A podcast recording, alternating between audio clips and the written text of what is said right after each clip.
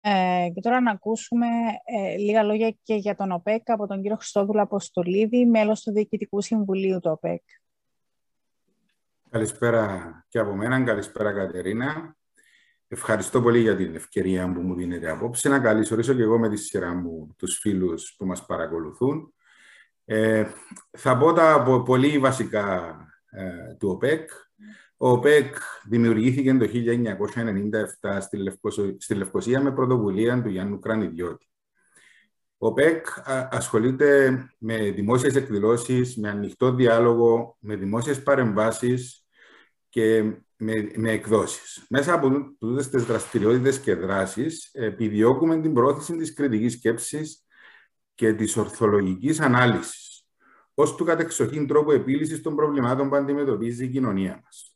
Τίποτα δεν είναι στατικό. Οι κοινωνίες αλλάζουν με επιχειρήματα, με πυθών και με πλειοψηφίες.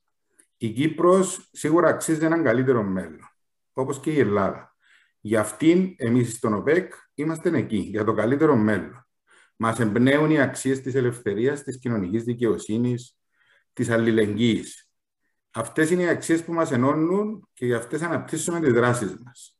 Ως όμοιρος προβληματισμού επιδιώκουμε να συμβάλλουμε στην αλλαγή και τον εξυγχρονισμό της κοινωνίας μας. Αυτό λέει και το, ο τίτλος μας, το, το όνομα μας. Ο προοδευτικός εξυγχρονισμός είναι στο κέντρο της ιδεολογίας μας.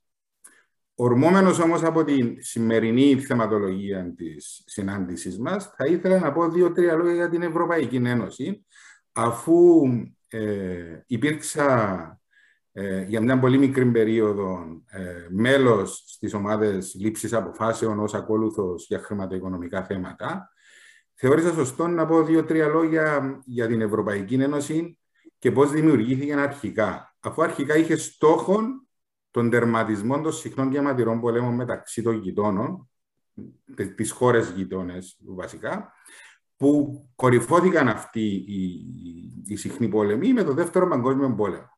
Η διακήρυξη του Σούμαν το 1950 ενεθάρρυνε την ίδρυση της Ευρωπαϊκής Κοινότητας του Ανθράκα και Χάλιβα, έθεσε τα θεμάλια για την Ευρωπαϊκή Ένωση όπως τη γνωρίζουμε σήμερα. Τώρα, ο, ο, ο κόσμος ακούει Ευρωπαϊκή Ένωση και τα βασικά, ε, το, το τι πρεσβεύει η Ευρωπαϊκή Ένωση, ε, συχνά έχει έναν προβληματισμό για αυτό Ξεκινώντας δηλαδή, το πρώτο σημείο που θα ήθελε κάποιος να γνωρίζει όταν ακούει την Ευρωπαϊκή Ένωση είναι τις θεμελιώδεις αξίες.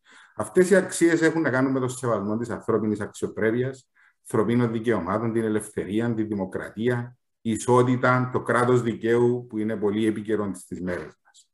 Αυτές οι αξίες ενώνουν όλα τα κράτη-μέλη και καμιά χώρα που δεν αναγνωρίζει αυτές τις αξίες δεν μπορεί να ανήκει στην Ευρωπαϊκή Ένωση. Κατ' επέκταση υπάρχουν και οι αρχές της Ευρωπαϊκής Ένωσης που περιλαμβάνουν τα θεμελιώδη δικαιώματα, την αναλογικότητα, την ασφάλεια δικαίου, την ισότητα ενώπιον του νόμου και την επικουρικότητα. Προχωρώντας και αναπτύσσοντας ε, την, όλη διαδικασία στην Ευρωπαϊκή Ένωση για το πώς εξελίχθηκε σήμερα, φτάσαμε στη συνθήκη της Λισαβόνας, όπου επικαιροποίησε η συνθήκη της Λισαβόνας κανονισμούς στην Ευρωπαϊκή Ένωση, καθιερώνοντας πιο συγκεντρωτική την ηγεσία και την εξωτερική πολιτική, μια διαδικασία για τις χώρες που θέλουν να αποχωρήσουν από τότε στη συνθήκη της Λισαβόνας και το δρόμο τον έδειξε το Ηνωμένο Βασίλειο με την αποχώρηση του από την Ευρωπαϊκή Ένωση και μια βελτιωμένη διαδικασία για τη θέσπιση νέων πολιτικών. Πάμε στην κατακλείδα της σημερινής μου τοποθέτησης, που είναι οι κύριες προκλήσεις που έχει να αντιμετωπίσει η Ευρωπαϊκή Ένωση, που αντιλαμβάνομαι θα ενδιατρύψουν και οι καλεσμένοι μας απόψε. Ε, οι κύριες προκλήσεις πιστεύω ότι τη σήμερα ημέρα είναι η υπεράσπιση της δημοκρατίας, το κράτος δικαίου, η ελευθερία λόγου και σκέψης, η κλιματική αλλαγή, η υγειονομική περίθαλψη όπως προέκυψε το τελευταίο διάστημα, η οικονομική κατάσταση και η κοινωνική ανισότητα. Θα μπορούσα να αναπτύξω περισσότερο το θέμα, αλλά νομίζω καλύτερα να δώσω το λόγο στους καλεσμένους μας. Ευχαριστούμε. Ευχαριστούμε πολύ.